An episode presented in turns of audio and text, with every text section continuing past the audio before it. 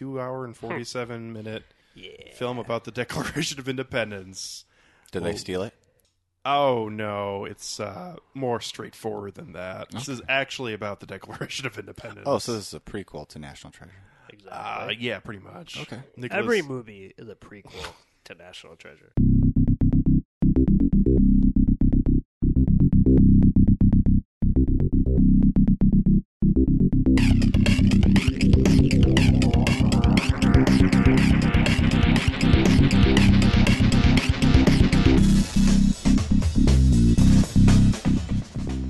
Welcome into Film Tank, the weekly podcast that covers both new and classic cinema. On this episode of Film Tank, we discuss the new Lynne Ramsay film, which is You Were Never Really Here, starring Joaquin Phoenix. If you would like to get in touch with Film Tank, you can always email us at filmtankshow at gmail.com. You can also find us on Facebook, Twitter, and Instagram at Film Tank Show.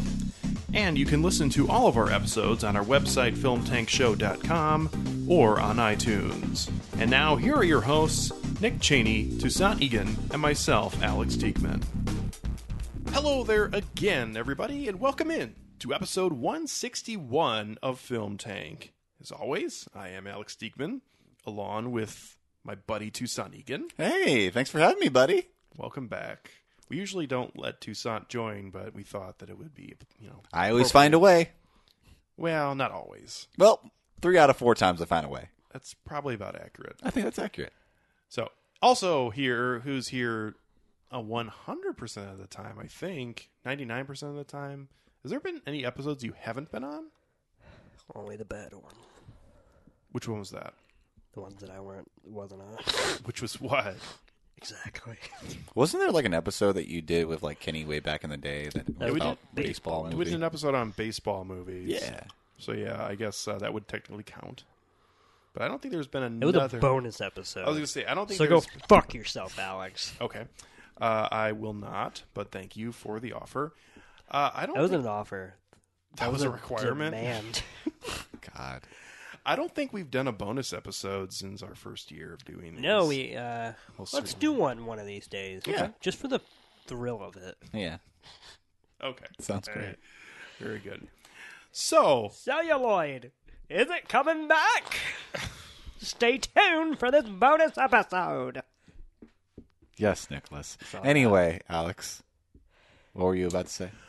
I was just going to say that we've got actually got some time to kill. I know I'm kind of just springing this on you guys. Yeah. But we have not done a uh, weekend review in quite a while. Yeah. Oh shit! I was thinking maybe do we it. could just do a little one right now. Yeah, let's do a little one. Just a little one. Yeah. Just a tiny bit. You go first. Okay. Thank you for that. So there are actually two things I would like to mention. Okay. Uh, the first is the uh, gang- ah, God, I can't remember the year of it. I'm gonna have to look this up. So I'm just really rocking it here with the old podcasting thing. Hey, you said we had time to kill. I yeah. Uh, the 1972 uh, drama family history film, which is also somewhat a musical, called 1776. 76. Yep. I had never seen this before. Apparently, it was I like how you said that is correct, as if one of us said it, when really it was you. So you- technically it was you who said it. But oh, did I? right. Yeah. Oh shit! that just happened like a second ago. I got distracted because there was a phone ringing, and I went to another plane of dimension. I guess so. So Emily had seen this many times in her youth, uh, Oh yeah, it's a school staple for Mm-hmm. a lot of people. But she watched it a lot with her two close friends, and they actually acted out the scenes as they were happening, which I thought was very interesting. While you were watching it? no, no, no, no. Oh, that would have been great. well, yeah. I was like, why wasn't I invited? I know. That sounds precious. Yeah.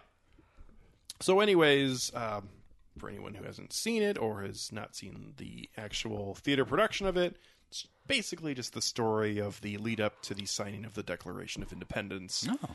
And um, I will say, I because it was on Friday night, um, and I was just ready to just chill, and I was like, oh, great, a two-hour and forty-seven minute Yeah. film about the Declaration of Independence. Did they steal it? Oh no, it's uh, more straightforward than that. This is actually about the Declaration of Independence. Oh, so this is a prequel to National Treasure. Exactly. uh, yeah, pretty much. Okay. Nicholas, Every movie is a prequel to National Treasure. I will say, um, there were parts of this that I thought were silly and a bit dull.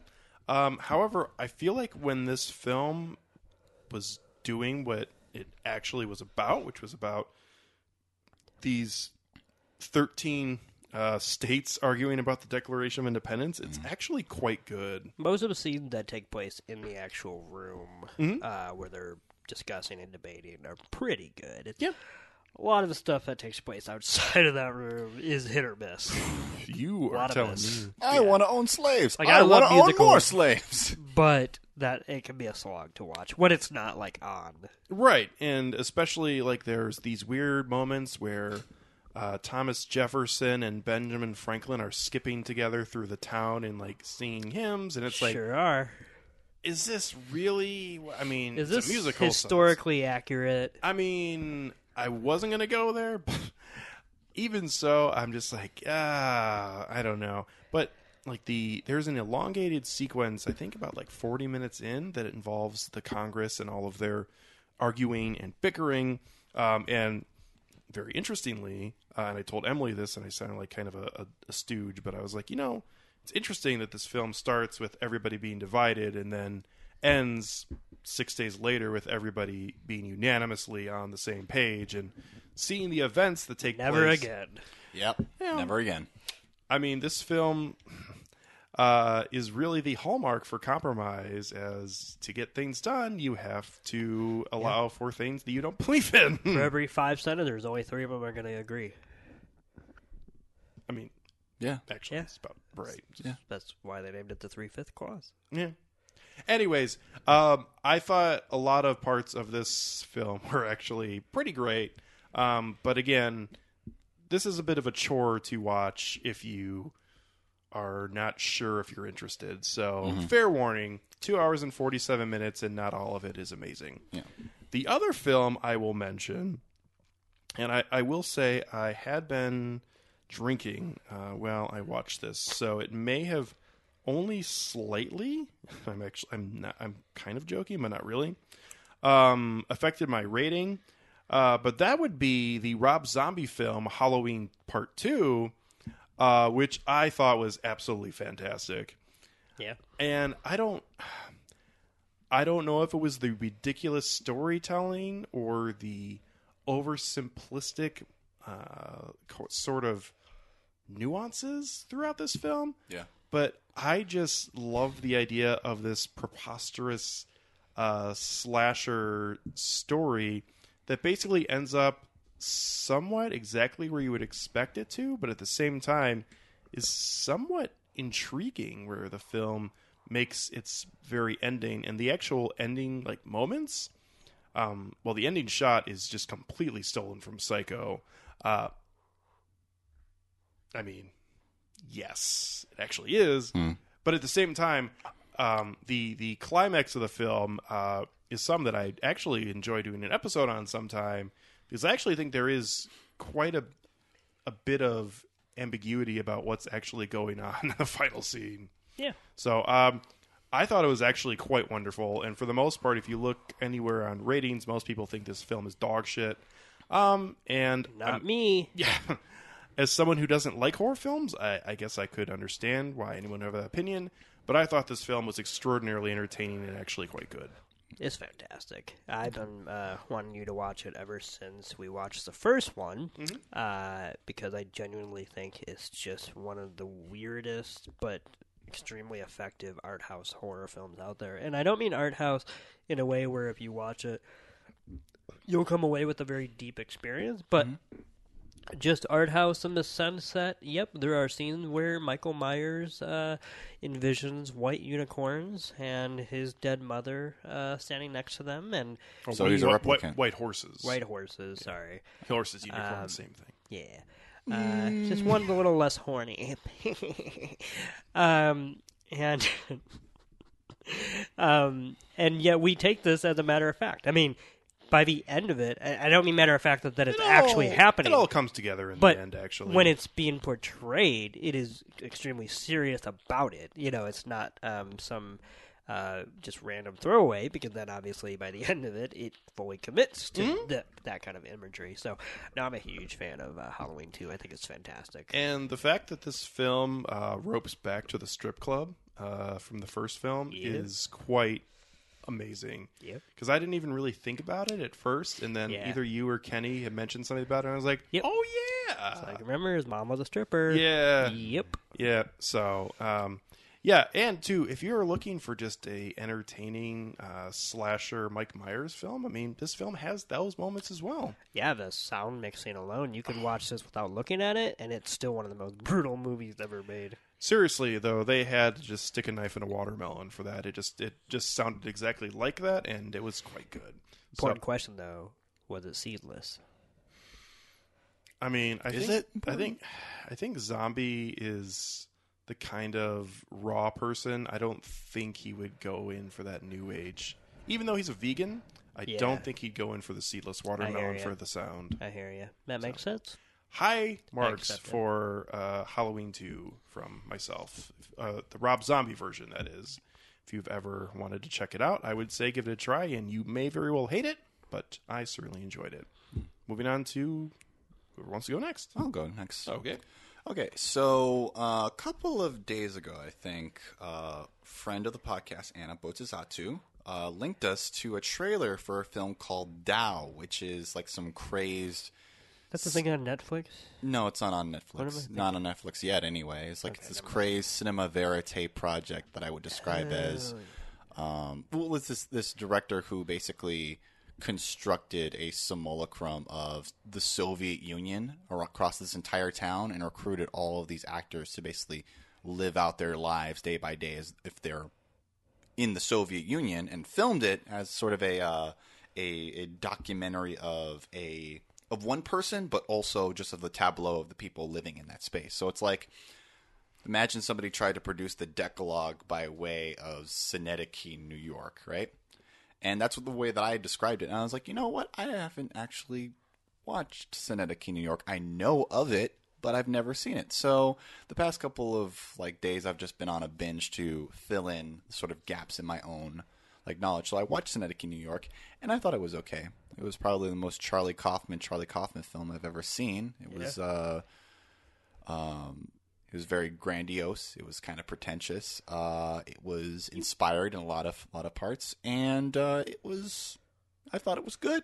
I, I, I enjoyed it. I don't know how like, how often I'm going to go go back to see it, but um, I'm glad that I did watch it just to be able to have have seen it. Oh, yeah. it's also very morbid and very. Oh, mean, that, that's a very Charlie Kaufman anyway. So Well, yes, but also this is like watching, you know, hundred to maybe two hours Mm-hmm. uh, of just like taking a cyanide pill. I mean, it is Yeah. just yeah, There's never a scene in which Philip Seymour Hoffman's character is just not thinking about his impending death Yeah. or any possible meaning he can glean from his life it's, before it happens. it's the thing that's powering his entire desire to I mean, it, it, he's he's adapting Death of a Salesman, and then he gets a MacArthur Genius Grant, and then he uses that to create this like fucking uh like it, it looks like a like an airplane silo, like like some craze like like huge area where he tries to like Yeah. recreate New York, and then while he's doing that, it's sort of like implied by context that the world is just falling into itself and just falling apart while this this this like play of New York is going on, and then Are we still talking about the film that Anna told you about? no, I'm, no, I'm talking he about used that as like as the jumping Which, point. which, which I heard that, but then he started describing it, and I was like, "Wait a minute, are, are we? Is it the same exact? Film No, it's or- not No, the no, same that's exact why film. he said. Like, Okay, he I said, gotcha. DAU this is a film- project. Seeing that trailer reminded him that he hadn't watched this Okay. movie Mhm, yet. Yeah, Okay. I am looking forward to seeing DAU, but I enjoyed seeing Synecdoche. This New is York. super random. Yeah. Do you remember the documentary we watched in one of Nell Dog's classes, uh, where it was like the most depressing? Um, it was a, it was a filmmaker who just put the camera in really fucked up situations. Oh yeah, yeah. and just let it roll it for like days at a time, and then just Like the one we watched was one from a series of like hospitals. Yes, Yeah. where a patient just threw up continuously for 30 minutes and Yeah. it just plays the entire 30 minutes. Yeah. I don't know. You said the word morbid, and I would just like snapped back to that. Like, Yeah. holy shit, somebody made a film like that. Yeah, Yeah. Sorry. I don't. it's not like that, but it's, No, it's, no, but no, no. Uh, Um, it's on not as morbid as that. train of thought, I don't think it's the same filmmaker, but I have a Criterion set of documentaries uh, in which a very similar kind of documentarian. Mm-hmm. Uh, there, there's five films. the The big difference between the one I'm talking about and the one you're talking about is like discipline as far as like he made like features like 100 minutes and that's it and tried to edit it together to be like an actual cohesive whatever. But in general, uh, his films, and I think his name was Allan King, um, are very good if you like that sort of thing, but you don't want to sit with it for like uninterrupted periods of time. yeah. Uh, for example, he made one called uh, a movie called A Married Couple, which this was before reality TV. He actually found a married couple that agreed to just be filmed. And it's one. It is a hundred minutes of cringe-inducing uh, drama. Oh, it sounds like my kind of horror. yeah, it is very clear that not that they should not be married, but that they did not think this through and whatnot, and it's really uncomfortable. There's another film he made um, where it's exclusively him with a camera inside an Alzheimer's ward, and like is that's the 100 minutes you're watching, and uh, That is yeah. uncomfortable. Yes. That's yeah. So yeah, he does a lot of that kind of stuff. His name is Allan King. If you ever want a slightly more palatable version of what you're talking about, I would recommend him. Anyway. So I watched Synecdoche, New York, and then I moved on to Michael Clayton. So wait, so wait, you did not watch the film that Anna suggested? I could not We've watch the film because this. the trailer Yeah. was released. and You're really getting hung up on this idea here. I kind of am, yeah. yeah, Anna. Anna showed us a trailer. Yes. Yes. For a film that's not available yet. that's not available yet. That was promoting, and then I already described what the Yeah. film project was. It sounds really ambitious. I'm looking forward to coming out, but when and I it reminded you of this, and that's why you watched that's it. why I watched Synecdoche, New York. I'm sorry. That's I okay. thought I was paying attention, but clearly I had a Toussaint moment. It's so- okay. It happens. It happens to clear- everybody. anyway, Especially you. and anyway, me, so. yeah. Anyway, I'm trying Continuing to keep on. on. Yeah, I watched Michael Clayton. You did watch Michael Clayton. I did. Okay. Um, What did you think about the white horse inclusion? It's very Halloween 2 esque. I thought it was very boring. the entire movie or the. Yeah, it's it kind of bored the shit out of me. And I, and, you know, I really came in with You an open. it five out of five stars. I didn't give it any stars actually. Just kidding. Um, Uh, I could honestly see that to be completely. yeah, I mean, I, I get what the what the film was about. It's like this, it, like but- Michael Clayton basically works as a fixer for a like upstate, um, sort of like legal firm, and basically his job is. In, in, in the film is to wrangle one of the top top executives of said law firm because he's supposed to be defending one of their clients, U North, against this like huge like suite against like some shit that they've done. Was that Sydney Pollack's last acting performance? less genuine. Yeah, And- I want to say in general probably, but at the very least, his last actual performance. It had, Okay. it had Tilda Swinton in it, and it had That was an um, earned Oscar, by the way. I thought she was just wonderful in Oh, that she film. got an Oscar from this film. Yeah. Oh, okay, I can see that. She, It was a good performance, you know. Um, Tom but Wilkinson's great in it. yeah, it's uh, Yeah, that scene when he's in the uh, giving the deposition and he decides to take his pants off in front of the child. That was Yeah, awkward. just- takes his pants off, takes his shirt off, takes everything off, and Yep. I'm just like he's just. Yeah, I mean, what would you do differently? uh, I would not do that. Um, yeah, so I watched that and I thought that was okay, and then I decided on a whim to just rewatch uh, the Before trilogy, and I'm still going through my rewatch of the Before trilogy. I watched before, um, before sunrise, before sunset, and uh, yeah, those films are fucking beautiful. They are. Those are some of the most uh, beautiful romantic films I've ever seen in my life, and I don't really like romantic films, and that was Oh, yeah, it's just it's it's uh Yeah. it was a roller coaster of emotions. It's just it's really good. I like it. they are good. Yeah. I uh, I need to watch that someday. do? I have not seen any of them. They're Julie all- Delpy's character in the first film. Just want to make a, a note of this. I really enjoy her character because she's just very sarcastic and very witty. Um, looking back at Ethan Hawke's character from the earliest film, I I can't fucking stand him. in some scenes. He's just fucking annoying. Well, that's what's great about him, though, Yeah. because he, I think most dudes who have been that age can Yeah. pretty much relate to him. Yeah. Like we've we've all been insufferable at some point. Oh, yeah. and about a lot of the same topics. Oh yeah. So, if anything, I just think that makes it even better because I I do like him a lot, Mhm. but I'm also with you in the sense that obviously, Yeah. half the time you're just like, You have the wisdom But- to be able to have the hindsight of looking back and be like, "Oh man, Yeah. what a fucking douche." But what saves him is that between the two of them, this romance is bigger than both of them Mm-hmm. because there are moments like in the very first film uh, when they go to the record store in that listening booth where the two of them are not talking at all. Yeah. And the way they keep smiling because this is so new to them and yet feels so right is just one of the greatest cinematic depictions of falling in love. and the whole like catalyst for them even having met on that train with the because- with, with because of the implosion of somebody else's relationship and how Yeah. they fucking argue and how that probably would never like like realistically for the time when that was filmed compared to like Yeah, when, when we're now, living- those people would be on their fucking phones Well, and not to mention we're also living, and I'm not saying this in a bad way, Yeah. but we're living in in the age in which we're like past the meme of like if a girl's wearing her headphones, you know, whatnot, which I completely agree with. Mm-hmm. Yeah. and yet this film romanticizes the opposite of that. Yeah. um, and you know, I, I think certainly there's uh, there's. It, it is okay for it to be that, Right. But certainly, it is from a very different time. Right. The the moment when he asks I, I, I made a tweet of this, but the moment when he asks Celine to come out with him for a day in Vienna, and just shoots his shot is just as fucking spectacular as any fucking death defying stunt in Mission Impossible or Fast and Furious. It's just that like Yo, he made it He busted out of that cast. Yep. Daddy's got to go to work. So yep. Speaking of Richard Linklater, I rewatched Dazed and Confused, which is Yeah, a you did. wonderful masterpiece. Um, and also too, I've got to say, uh, it's weird because that is a very simple movie for the most part. Uh, but every time I find a new character that I actually like, where before I was like meh, uh, and I really liked Parker Posey's character this time She's for whatever great. reason.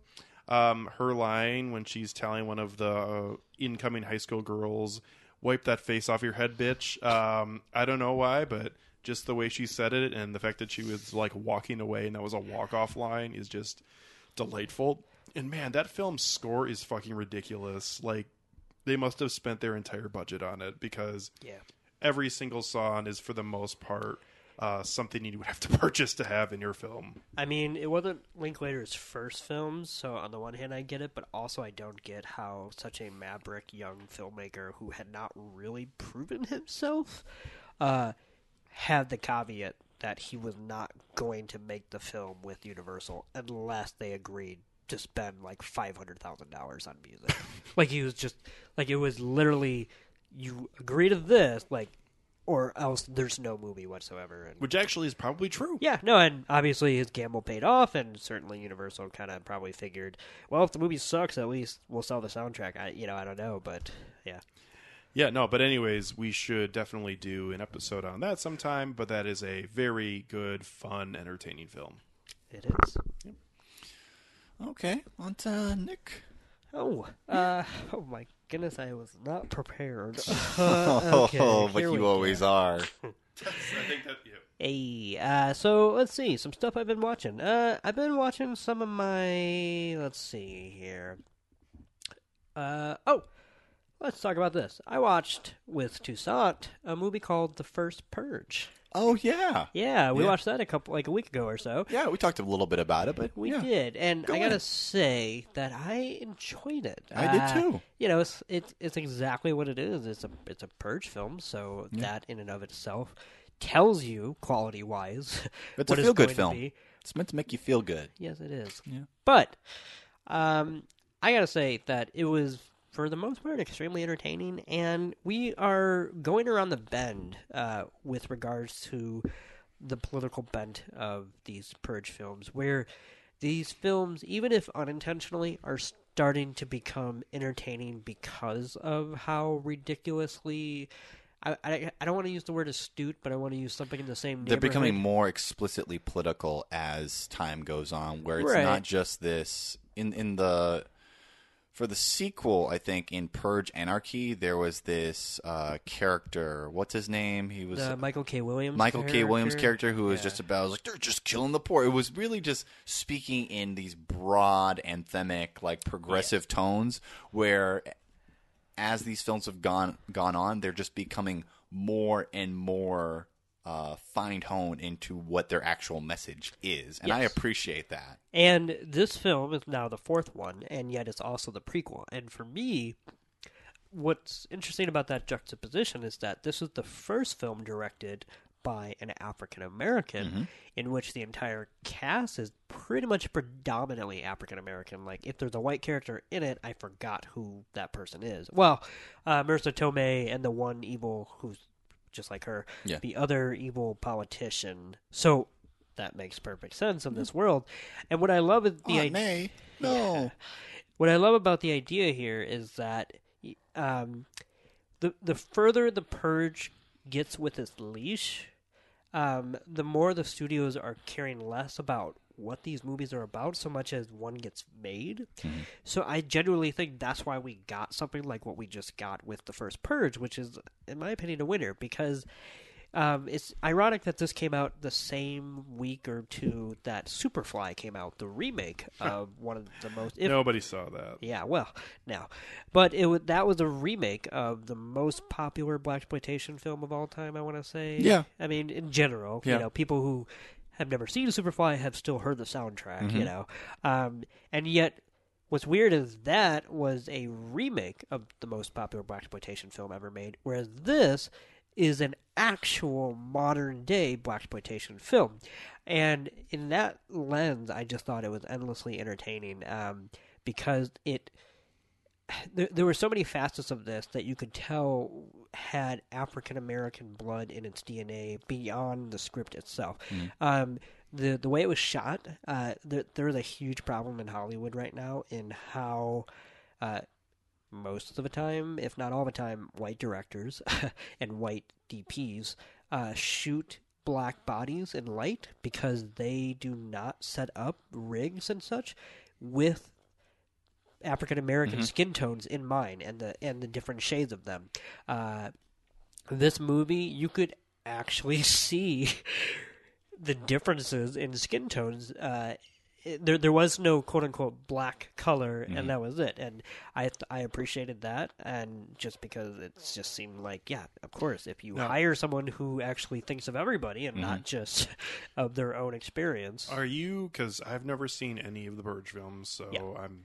Holy shit! fly- Really? Yep. Nope. Haven't seen a minute of it. Damn. Flying blind here a little bit. Um, are you referring to just the nighttime scenes? Because this film almost exclusively takes almost place all, at night, right? almost all the okay. films do, yeah. Yeah. So, So in general, yeah, I'm talking Okay. about nighttime scenes, but that's the huge thing because you're using light. So if you're not using daytime, like at least there, it's like okay, maybe the sun was behind a cloud or something, and you just didn't set up the right. But because here it is exclusively, that's almost even harder Yeah, because you have to set up your own rig and you know shoot it whatnot. Um, but it just it makes all the difference. Um, not since I would say Magic Mike XXL have I seen a mainstream film actually pay attention to how it shoots and lights up. you're talking uh, about the uh, the house scene. Yes. Oh, yeah. uh, because that is That's a very good scene. It's a very good scene. Um, and so anyway, in general though, I just thought this was a great film. I, I well, not great, but just very good, and it had a lot of great uh, moments in the sense that at one point it was a black exploitation film, and another point, uh, the main guy turns into a John Wick like character because he has to. He literally just weapons up to go into an apartment complex to rescue someone. You know. Um, and it maybe has my favorite image I've seen in a film all year, in which um, we cut during the very typical uh, purge montage that's shown in every film, where you know at one point you, you know just to pass time. All these movies at some point will just kind of show you like a good thirty seconds of like oh chaos because it's the purge, and during this one uh, we see a scene in which we hover over a what looks to be a pro field of a baseball uh, diamond. Yeah. And as we zoom in, so to speak, and the camera goes onto the ground of what's happening, we see a an African American crawling uh, Towards first base. like literally prone, like not just crawling, but like just barely even rising above the ground, as six or so white cops, completely dressed in uniform, uh, are all above him laughing, and clearly based on the. Uh, the makeup job and whatnot of the the victim, you know, he's been beaten and whatnot, and then the and then it switches to the overhead shot again to show you an African American literally not being allowed to get onto first base because he's crawling along that baseline, and that image does not need to be any less subtle because it is just fucking fantastic. And um, one of the things I've always thought about the Purge films, I was like, well, if these were really politically, you know, like astute or whatever, why wouldn't the cops get in on this shit? You know what I mean? Like, Yeah. they already do it right. on a day by day basis. So right. and so here we have that even for a moment, like I, I it was it was fucking creepy and Yeah. and potent and it was Yeah. fantastic. So I, I I will admit I think if anybody and you could easily watch it without having to sing seen a single purge. So I Mm-hmm. would recommend it to anybody. So here's a question I have. Yes.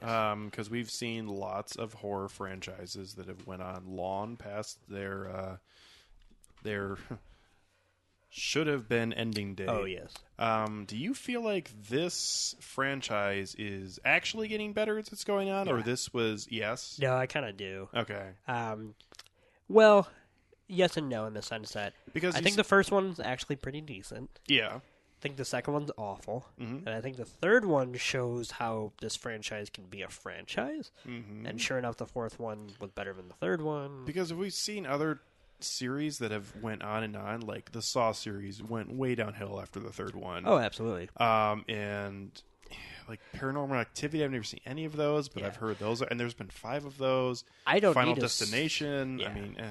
I don't need to see a single other Purge film, but if one gets made, I'll go see it. Like, Yeah. it's it's one of those things. At least as of right now. Um, but it's not something that you feel like could be finding its craft and gaining steam like obviously not in terms of box office numbers but something like the fast and the furious series did where oh no, actually, I do think there's at least maybe not on that quite level. yeah but I do think it is something closer to that, where, um, especially now because the first three were by the same director. Mm-hmm. Uh, so now that somebody else stepped in, like I do think that kind of shows that maybe this franchise could have legs. Because here's the thing: the Purge, in and of itself, is an interesting concept that you can explore from a million angles. And yes, pretty much two, three, and four have explored it from the same angle, but with different backgrounds, so to speak, of the mm-hmm. Right. protagonist.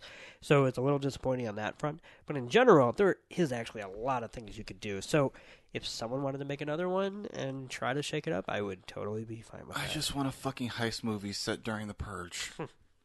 That's it. Yeah. I think that'd be fucking There's going to cool. be a TV series, uh, which we Yeah. saw the trailer for in Yeah. the credits, the Oh. the end credits of the first Purge. You see a trailer for the TV series. It's so fucking gaudy. So, speaking of uh, Rob Zombie that I mentioned Yes. earlier, uh, one of the reasons why I wanted to watch Halloween 2 is because myself and former Yeah. host Kenny went to go see Rob Zombie and Marilyn Manson later that evening in concert oh, where at? uh, Tinley Park. Oh, hey! I know some people who went there. Yeah? Not you two, but like, I, yeah, And you also know us. yeah, I was gonna say you do know them. yeah.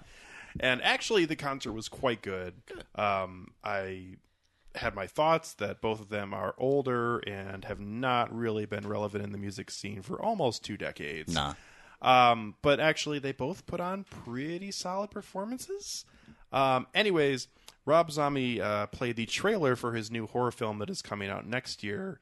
Uh, and actually, for one of the first times, he's actually got some names in his film, uh, including Danny Trejo, which made me very excited. I know he was in the first Halloween, I think, right? Yeah, he played uh, the janitor at the Yeah. insane asylum. But at going, the- hey, Mikey. But at the same time, uh, anytime I see Danny Trejo, for the most part, I'm in. So uh, the film looked awful, but at the same time, uh, I thought that was an interesting inclusion because people at the concert were very excited about that trailer, and none of them are going to go see it in the theater. So Oh yeah. Ooh, that made for a good visual for the concert, eh? Yeah. And also, too, um, Nick, you will find this interesting. Uh, that was the first uh, stop on this tour where he played and opened with the song "Lords of Salem." Oh, really? Yeah, so Yeah, that was look uh, at that. that. was quite interesting. And I know you've told me that that's actually your favorite of his films, or, or one of your Howard favorites. Mm-hmm. 2 is probably my favorite favorite, but that's definitely uh, right after it. It's uh, a very good film, even if you don't like horror film. I want to say. Yeah. Um, I mean, you could dislike it, but I would say I would recommend that over all of his films to a normal person, whether like whether I know whether they like horror films or not. It's very different from his other films. Uh, one other last thing I wanted to talk Yeah. about. Sorry, I kind of No, no, hijacked no. your segment there. Um, one thing I want to mention is I'm currently going through and I'm having a ball. Uh, I'm a streaming service, Shudder, uh, the horror streaming service, which is still a fantastic deal. It's four ninety nine a month, and these are not like Netflix horror section in which you look at them and you look at these titles and you're like, what the hell are these? These range from genuine classics to fantastic obscurities from the minds of uh, even like European uh, weirdos like Jess Franco. Well, he's uh, technically uh, Mexican. Yeah. Uh, but Jess Franco, there's a lot of Jess. Um, and just a bunch of other things. You know, Fulci films are on there, Argento films, I whatever you too can think of. enjoy sponsored content. Oh, absolutely. And um, here's what they did the other day, though. This is kind of exciting for a horror fan and for a TV fan. Okay. So, back in the 90s, I want to say maybe the 80s, but Mhm. definitely in the 90s, um, a guy named Joe Bob Briggs was the host of a TV show. And technically, that TV show took on like three different forms at various decades because every time it would get canceled at one point, he would just go to another network that would like buy it. And then he would just change the name, you know? But basically, um, I think one of them was called Monster Vision, and another one was, uh, I forget what the other one was called. I'm sorry I'm laughing, Yes. but this sounds totally like something that um, the made-up TV uh, late-night host played by the uh, European guy. What's his name, James Corden? What? no, no, what are you no. talking about? Oh no, I'm talking about the Steve Coogan character. This sounds Oh, like Alan Partridge. it sounds like something he would do. yeah.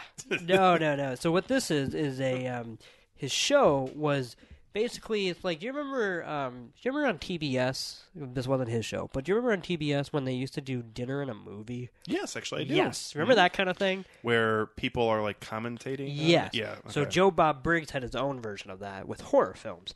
Uh, and like I think at one point he was on USA, and another point he was on Showtime. But he'd always dig out a lot of random movies, and these horror films range from like David Lynch horror to like Friday the Thirteenth Part Six. Oh, I mean, okay. just whatever there's the a hell. Wide, there's a wide range. Oh yeah. Yeah. but it was always something weird that if you were to accidentally stumble on, you'd probably be like, "Oh, what the hell's going on?" Um, so he did this throughout the years, and then I think the last time he was on the air was like 2001 or something like that. Shudder got him out of retirement to do a 24-hour marathon of movies that were on their service, in which they got a great selection.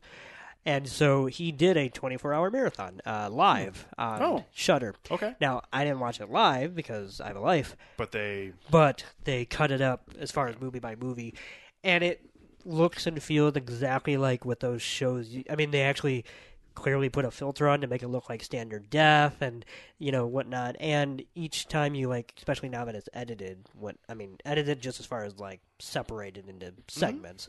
Um, but these movies now, when you watch it in that version, it's actually has commercial breaks with no commercials, but to go to it cuts to him and whatnot.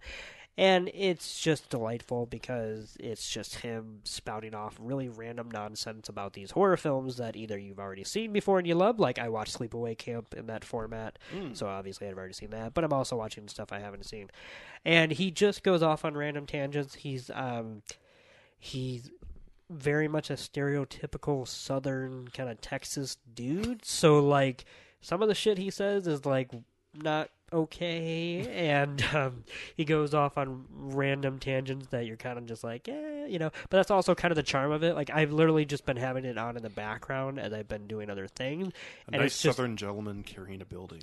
yes. Yeah. Um, but it's been a delight because I just wish more platforms, especially streaming platforms, even though it seems like it would be antithetical, it's actually a perfect fit. I wish more platforms would play with the tangibility of the relationship between the viewer and the piece of media you're watching. The- the because inter- Netflix just revived Mystery Science Theater 3000. Mm-hmm. Shudder just kind of gave Joe Bob Briggs another 24 hours. Mm-hmm. This idea that when you're watching something, you just want to watch it and then just click uh, skip to next movie, you know, whatever. Like, obviously that's fine and that's always an option. Like, it's always going to be there. But Mm-hmm. I still would love this kind of curated look and random musings of people who just want to talk to the audience who yeah even if it's through a screen we did it 20 years ago like Yeah. nothing's really changed other than the way we get content so the fact that some s- platforms are starting to kind of try this out I, I i'm loving it and i hope we get more things like it Not that I have it because I do not, but both you and Kenny have recently told me that Shudder has actually gotten really good within the last I don't It's- know, like six months or so. value wise is the best service out there just Yeah. because it's 4.99 and they're actually fantastic i mean every female prisoner scorpion film is on there um, so movies that aren't even like explicitly horror but, But just have a like- deranged bent to it Like the Venn diagram of genre. yes Yeah. like movie that horror fans will like Yeah. uh, but it has stuff like that and it has coherence on it it Oh. has yeah i mean it's got just a bunch of fantastic stuff um, and shudder even before they did joe bob briggs the last drive-in they were they always do something called shudder tv where if you don't want to just pick something you can click on shudder tv which is a channel in which something is always playing 24 hours and yes you like literally it's live so like when you click on it you're just going into whatever the feed is at and if you're really picky about it like you see something and you're five minutes in and you want to start it over because you might like it, then yeah, you can just go choose it in their menu and whatnot and just watch it. But I like the idea of being able to randomly peek in on something. Like I miss the channel flipping, uh, voyeuristic feeling of, Right. of accidentally stumbling on something. Right. So, anyway, just wanted to put that out there that if anyone has Shudder and they haven't tried it, or if they're interested in Shudder, seriously, I think that would actually be a great place to start because mm-hmm. if you're not like super into horror, it might be the best way to give you something to look forward to that's not just a horror film, but also somebody who will randomly tally up how many boobs and how many kills there are before the movie even starts. so uh, it's not always great, but it is always entertaining. Yeah. Right on. Anyway, So, the film we're discussing on this episode is the new Lynne Ramsay film, which is You Were Never Really Here. This film. Harsh. Yeah, well, hmm. This film centers around a traumatized veteran unafraid of violence as he tracks down missing girls for a living. Hold on. When a job spins out of control, Joe's nightmares overtake him as a conspiracy is uncovered, leading to what may be his death trip or his awakening. Um, wow. I guess that's one way of putting it. Yeah. So the film stars Joaquin Phoenix, and that's pretty much it. Taxi Driver is a movie about a guy who hates his job. Yeah. Yeah. So, uh, Nick. Oh, also too, uh, just in case anybody was curious, uh, the hashtag uh, line for this film was "Bring the Hammer," and I think that's wonderful. Uh, anyways, Nick. Holy shit. yeah, I will let you go first. Okay. As, uh, I I think we both really want to see Yeah. this film, but you are the one who probably s- sought it out even more than me. So Yeah. I will uh, let you start us off. Had Yeah. you two already seen this film before me? We tried to, but it didn't. It Yeah, we've kinda been wanting through. to. We Oh, talked about it on the podcast, but no, that was our first time watching Okay. it. Mhm. I just told Alex a week ago that, hey, you were never really here is coming out on Tuesday. I'm gonna buy it and we're gonna watch it finally. yeah. So. Um, I what's weird about my anticipation for this film is that I've actually never seen a Lynne Ramsay film, even though a lot of them are talked about. Like, uh, Well, We need to talk about Kevin. Yeah, I was gonna say Yeah. with that one being the biggest one, Mhm. and uh, Morvern uh, Callar, I think is how it's pronounced. All those are supposed to be really good movies, um, but until now I haven't seen one, so I don't have some kind of uh, appreciation for her career as of right now. But I gotta say, after watching this, I'm a fan personally.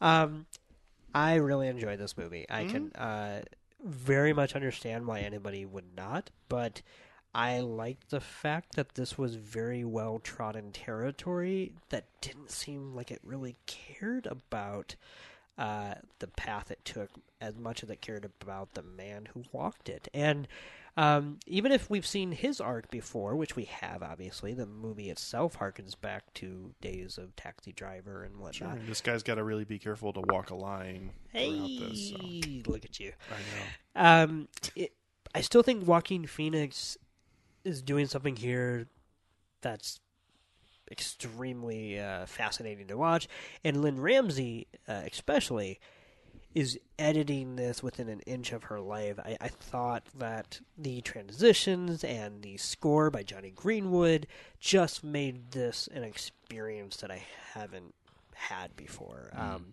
I thought that the central conflict, uh, for me at least, uh, between um, Joe and his will to live uh, was. I, I guess I'm always going to be interested in suicidal protagonists. Like I just like seeing that depicted in film because I think it's still very taboo. Yeah. Like it's not so much that we don't do it, but if you're going to do it in a mainstream film, then it either becomes a PSA or it becomes romanticized in a gross way. Yeah. So here, I mean, like that diner scene, that was um, even if we can tell right away that it's like an, you know another fantasy of his. Yeah, but but uh, actually, that diner scene I thought was fantastic because it showed how much the people really care about that. Yes, Yeah. and you know, with that coupled with the title alone, Mm-hmm. like that, this might be one of the best films I've seen in the last five years or so about depression. Mm. Um, and even if Joe's depression stems from very larger than life things, which I don't mean larger than life in the sense that they're unrealistic or that they don't happen in life. But like the three of us sitting at this table don't know what it's like to be a war veteran or to, uh, I believe it's work for the FBI. Like, yeah. um, that's what I read from the Wikipedia summary. I would not have gathered that. I would not have gathered that. I saw it on but- his hat. So Did you? Oh, Yeah. Okay. man, when he opened up the uh, canister that was filled with all the kids, I was like, Yeah, that, that, was... makes sense. Plus, Okay. also, why would he like Do FBI people wear FBI hats? Yes, they do. actually They do. When they're doing things that require them to be In the official capacity of being okay. an FBI agent. identified, so that way people don't just like I was gonna say if he's Freak out. investigating, like does he- rescue operations type thing. Right, you right. got to know, like it's like why SWAT team wears SWAT on their back. Understood. Okay. Um, I I guess in my mind, I know was what you just mean, but- yeah. But in general, Why would you Okay. want to announce that to everybody? It's like, Yeah. yeah, something sort of like that. But Okay. they're- Because he's he's, doing- there in an official capacity. I so gotcha. He's Um, not alone. Yeah. Um, Which actually makes the uh, scene when he rescues the girl uh, make it look like he had the FBI hat somewhere in the car. Yeah. yeah. yeah. Um, but no, this uh, even if these things are so above an average citizen's pay grade, so to speak, uh, I still think it was so well tethered in a headspace that can be relatable to just about anybody who may suffer from something like that. Um, the flashbacks to his uh, childhood, where clearly his father abused him and his, mother, uh, was just heartbreaking to watch for me. Um, every time we cut to it, I, you know, it's so interesting. Um, when we see the scene of the little version of him putting the bag over his head, I wonder how real that scene is. Not so much of like how real his father terrorizing him is, or if that's just him f- Projecting. superimposing past and present and whatnot. And I think there's a lot of that going on in this film that I can't wait to watch again and really start to dig deep within the fabric of uh, not what's real and what's not, but what is uh, being presented in his head and what is uh, something we're just supposed to take as an elusive daydream of you know who knows like i think there are things that are happening in this film that aren't even in his head but are just art house weirdness for the Yeah. sake of it and i'm okay with that i can understand why someone would hate it but um, i thought it was very very effective here so i'll pass it off but i'll just summarize by saying that i like the fact that this was very much films we've seen in the before, whether it's from you know 40 years ago with things like Taxi Driver, or with this uh, millennium with things like Drive and whatnot. But this still felt like a new chapter in that kind of ultra violent subgenre, and that's another thing. This movie is not that violent, um, and I know that sounds weird to say, but this movie cuts away from so much, and I actually thought that was brutal. Uh, that security camera montage is hilariously beholden to the timing of the loops of the tapes that almost every money shot we would want to see if we have a bloodthirsty attitude, which I'll admit I'm a son of a bitch, I do. uh, totally takes away from that, and even when he does enact his rage on camera, it's you know through that black and white grain and from far away. So I would say there's barely any real scenes of ultra violence other than a few moments in which it happens within a split second. We see the aftermath typically instead of just the act itself. Like in the last act, we we see him like moving throughout the house and seeing the guy with a bloody like side Yeah. of his head. You know what? just That like, that's how you do violence because you show leave it to my imagination. you, you well that and you show the effect of the action, not just the action itself, which Yeah. is sometimes much more horrifying. yeah. And the last thing I'll say on that note Mm-hmm. is that that is also what I thought this whole movie was about, which was a man who was so wrapped up in his own depression that besides he was taking it, besides the fact that he was taking it out in an aggressively, uh, you know, rage-tastic way, uh, maybe sure with a moralistic bent, but still, um, he's also living a life in which, he, like the title suggests, um, he, people would only recognize him by the damage he left behind and not by the person he was uh, who committed it. Yeah. So uh, I'll pass it off to anyone else. All right. Um, yeah, I'll take it. Oh, okay. I everything you just said, I appreciate, and I totally get where you're coming from. I thought this film was kind of fucking boring, and I enjoy it like from a, a, a formalist perspective. I really enjoyed the transitions. I enjoyed the lighting. I enjoyed the Jonny Gre- Greenwood score, and you know, to some extent, you know, I enjoyed the performances. I just thought overall it felt like a mumblecore The Professional, and that just doesn't. For me, that just doesn't flip the switch for me. I, I, I I don't I don't know. I don't know where this film just like sort of like went off the rails for me. I enjoy the scene where he actually like busts into like the the brothel and you only see it from the perspective of those cameras. I feel like that was a really sound and interesting choice. Um him breaking out of that and then eventually being ambushed by the cops and like escaping that and the camera just like panning upward. I feel like that might have been like the peak for me and then everything was just sort of like a not downhill but it's sort of like petered out in its energy. Um, but yeah, I think it's a it's an okay film. It's just it's nothing that I would write home about. So Yeah. yeah, that was those are pretty much my complete initial thoughts. Okay. Yeah. Moving on to myself, I guess. Um, I actually somewhat surprising because I feel like this actually would not usually be my bag.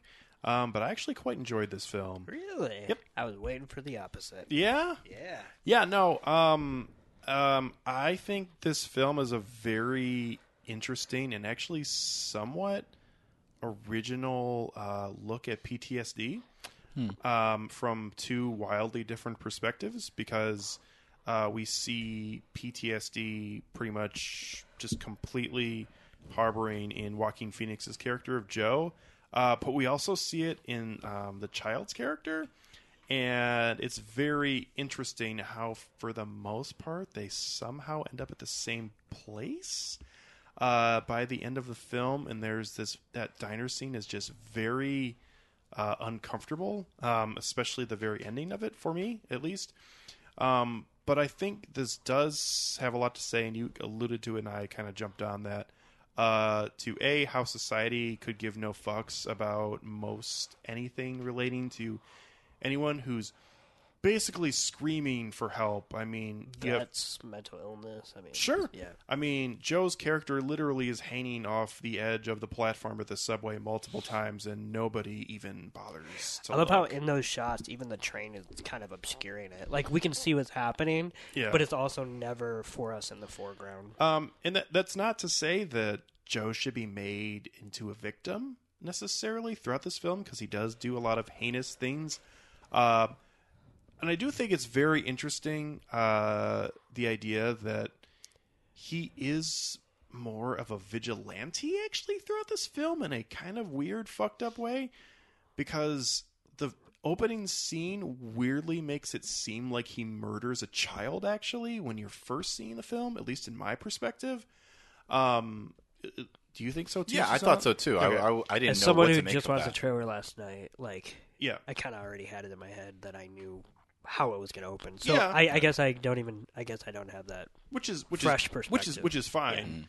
Um, but at the same time, um, the idea of him going off of that and then throughout the rest of the film, like he's kind of a hitman, but he's not doing it for the money. Like he lives this very poor lifestyle. He takes care of his his mother, who clearly is affectionate for, but also, um, But we do see how he spends his money later yeah, because we didn't realize that he had his own house, uh, yeah, which I thought was kind of interesting.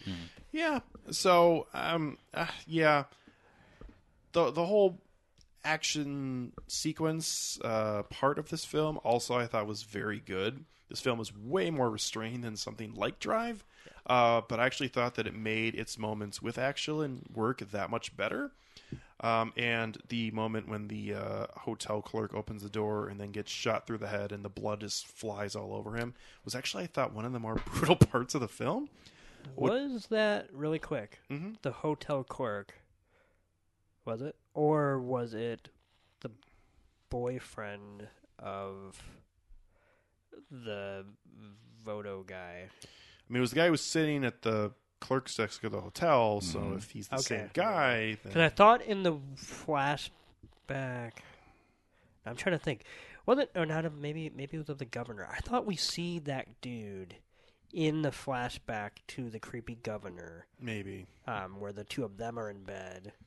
Uh, could be. Anyway, Also, too, I don't think you can really trust the flashbacks in No. this film. Yeah. no, no, no. So I guess I just wanted to know if anyone else noticed if whether that was Yeah. the same face. I didn't. Anyway. Especially because that's a flashback from his perspective, and it's more of like, um, it's less of a flashback, more of like an imagining. I think it's from her perspective. Okay. like she's privy to that because of the creepy things that she was forced to witness and do and whatnot. Okay. But Yeah. anyway, So, uh, anyways, to just close up my opening remarks, I think that this film has a lot to say about PTSD, actually.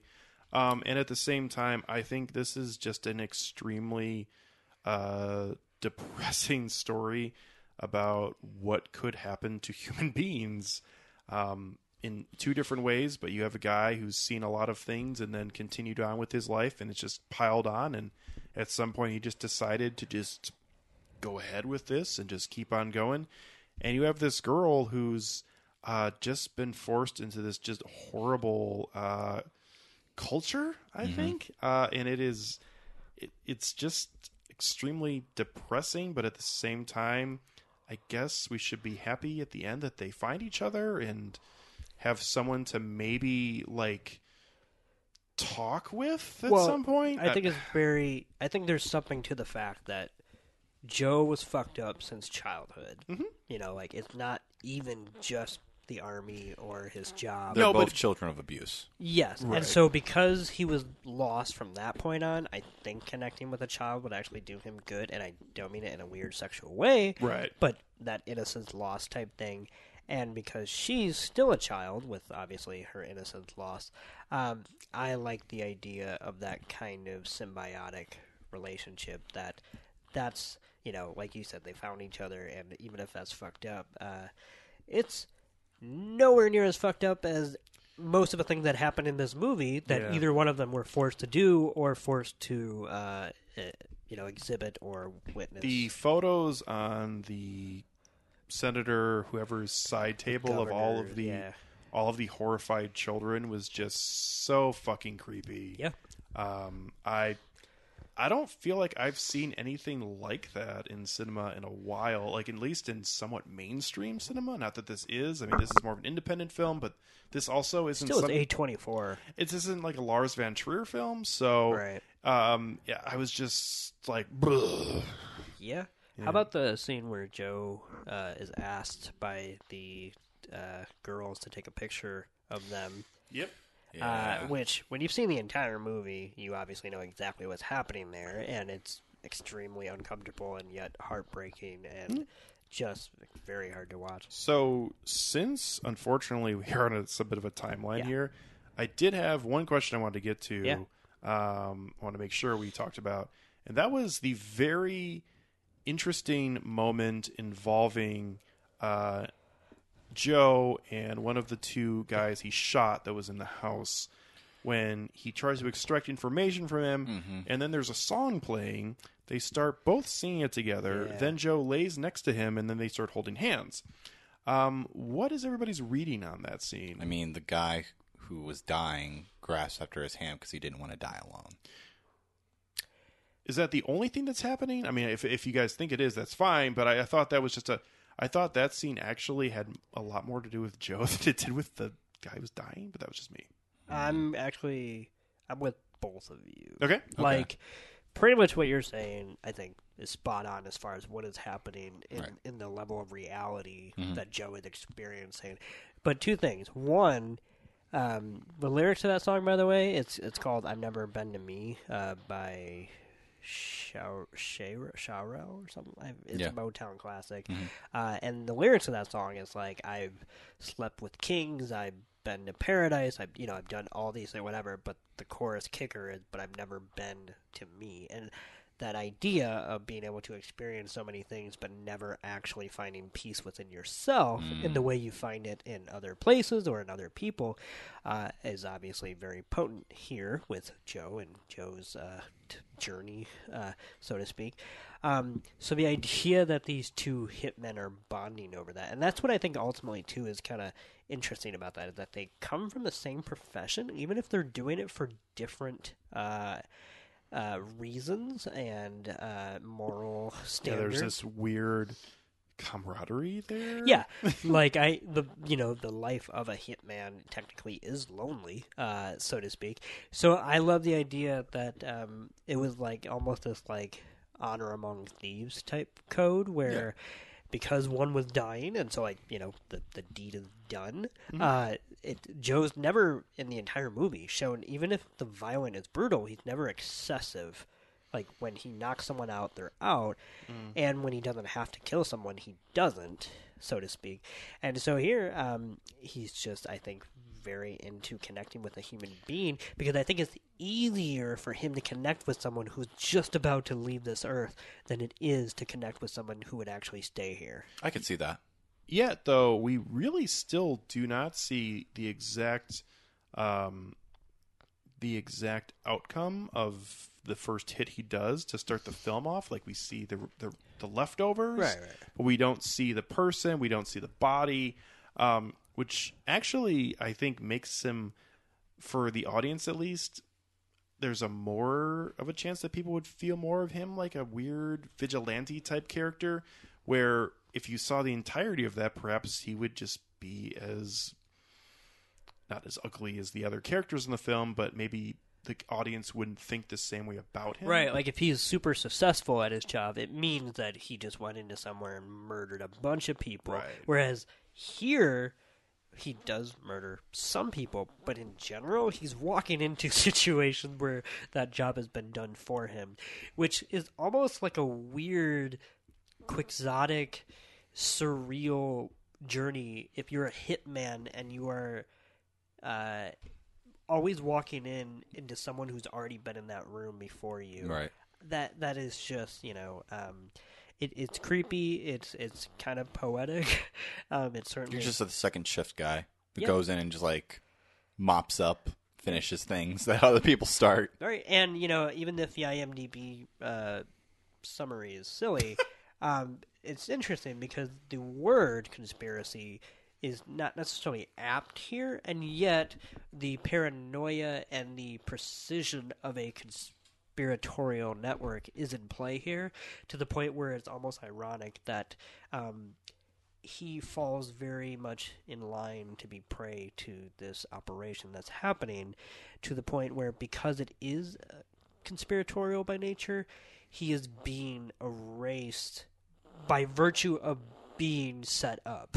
You know like to to the fact that he's being set up in a way to have done all these crimes is essentially going to be what makes him into a ghost in one of two ways either he dies literally and that's what erases him from this earth or in the case of what we pretty much see in this movie uh, it is what will force him to probably you know walk away from this life. I want to say, in Hmm. my opinion, um, and and go live a life that truly doesn't belong to him. I, I don't think it's any uh, coincidence that he's wearing a white shirt at the very end at the Hmm. diner. Um, as a hitman and what he does, he would never wear white because that would just be he would show blood all that Right. much more uh, easier. So of course, symbolically, for him to be sitting in that diner, uh, that is, I think, a big moment for him, and that this is the start of something new. How about the idea too that um, it's kind of actually really off-putting, but the the young girl seems to be way more composed than he is, Oh yeah, uh, which is kind of fucked up. she's the one that uh, pretty much saves him. Um, it, when he walks in on her after she's eating her dinner, after she slit the throat of the governor, Mm-hmm. uh, and she just tells him, "It's okay, Joe. It's okay." yeah, which in that moment almost lens, and i hate to be a buzzfeed reddit whatever but in that moment i almost start to entertain the idea that this movie is a fantasy in and of itself I see what you're saying. you know what i mean Yeah, like yeah. this is concocted from the mind of a person who after years of dealing with these kind of cases and after you know whatever years This of is a this is a Saint Elsewhere uh, Yeah, snow globe that moment. this was all just to get him to be saved by the very thing that's killing him inside and Yeah. um and I think there's even a moment in which it kind of I wouldn't say suggested, but there's a moment toward the beginning of the film in the first act where you could almost take that moment as the moment where he actually dies and the rest of it is almost a taxi driver like fantasy. I want to say it might be when he's wrestling with the cop because he's technically shot in the mouth. Yeah. Um, And he pulls the tooth out that has a. Yeah, he does that. Um, so, and I'm not saying that the movie that is what I think is actually my main interpretation, but I genuinely think that this movie is so well composed that something like that, in my opinion, effortlessly sneaks up on you to Well, be suggestive, at least. The other thing is that uh, at least this the film somewhat clearly picks a that the knife that she has at the end is the exact same knife that he has in the beginning of the yes, film. Yes. Yes. Um, So that even actually and more makes your point. also the one that his mom is sharpening, at, not sharpening, cleaning at one point. Uh, I can't remember. I'm 99.9% because I remember thinking that that was a weird knife for her to be, uh, like you know, it wasn't like a fork or a or a regular butter knife. I was like, why does that look like a sickle? So Mm-hmm. I want to say it shows up at least once in the mother's hand, um, which Which would make sense. yeah, I mean she's a victim of abuse too. So like it's technically a holy trinity here as far as the people in his life. So, Yeah. fortunately, our time is for the most part running out. So, I think we probably could have talked for longer about this film, which sucks because we've spent longer on much worse films. Um, Like even a though, three-hour film I would say that, devoted to even uh, though Toussaint wasn't huge on this, I don't hate it. It just wasn't for me, and I Yeah. totally I I'm I enjoyed absorbing this conversation just because I can see the value in this film, even if I didn't really glean that from my Yeah. first So watch. that being said, why don't you just lead us right into final thoughts, Tucson? Um, I mean, I guess from a first watch, I would give this a two and a half out of five. Not condemning it, but just saying it's like you know straight down the middle. I think this is a a good, competent movie that I think would improve upon return viewings. So yeah. Okay. Yeah, I uh, I quite enjoyed this. I think Joaquin Phoenix is giving another very wonderful performance here.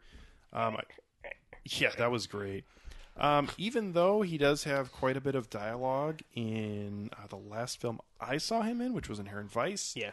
um, I feel like he, the reason why he's become such an accomplished, uh, just fantastic actor is because he's gotten so much better at showing the audience and not telling the audience.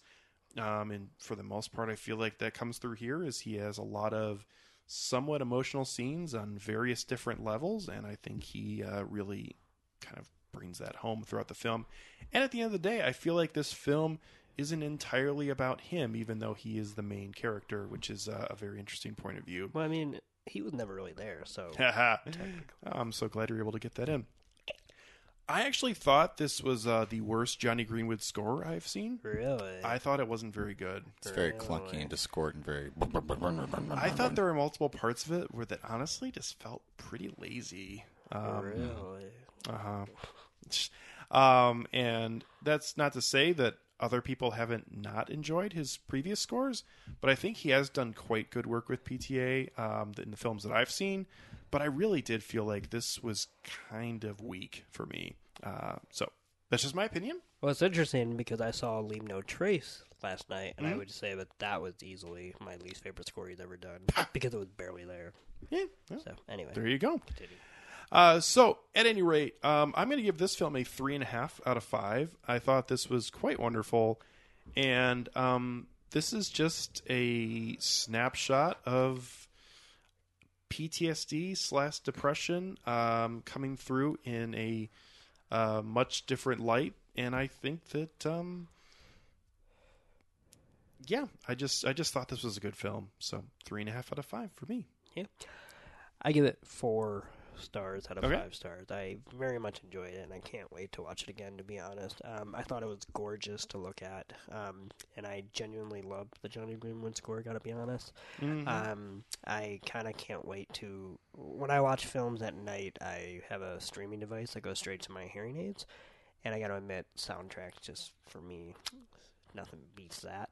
So I kind of can't wait to blast this straight into my ears uh, as I watch it one night.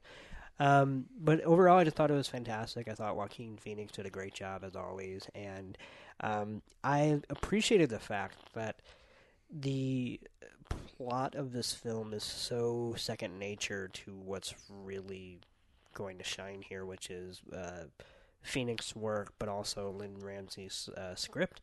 Uh, that, in my opinion, is both giving him a lot to work with without uh, spilling over into like exposition and whatnot, but also just a fantastically elliptical uh, structure here. Even if the general chronology is pretty much uh, linear and straightforward, the emotions and the bumpers of these scenes are never in the right order and that in and of itself is never a Christopher Nolan like mindfuck. It is always a it is always rooted in emotional trauma and uh, character, uh, you know, headspace and whatnot.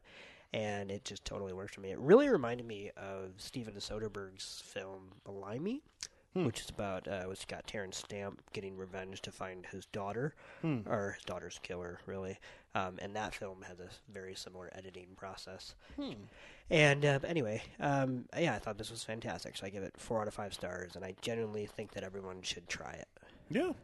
I, I'm sure there are wide ranging opinions on this film um, because I could see anybody looking at this and just not being a fan at all. So, obviously, you thought I was not going to like it. so- did actually. yeah.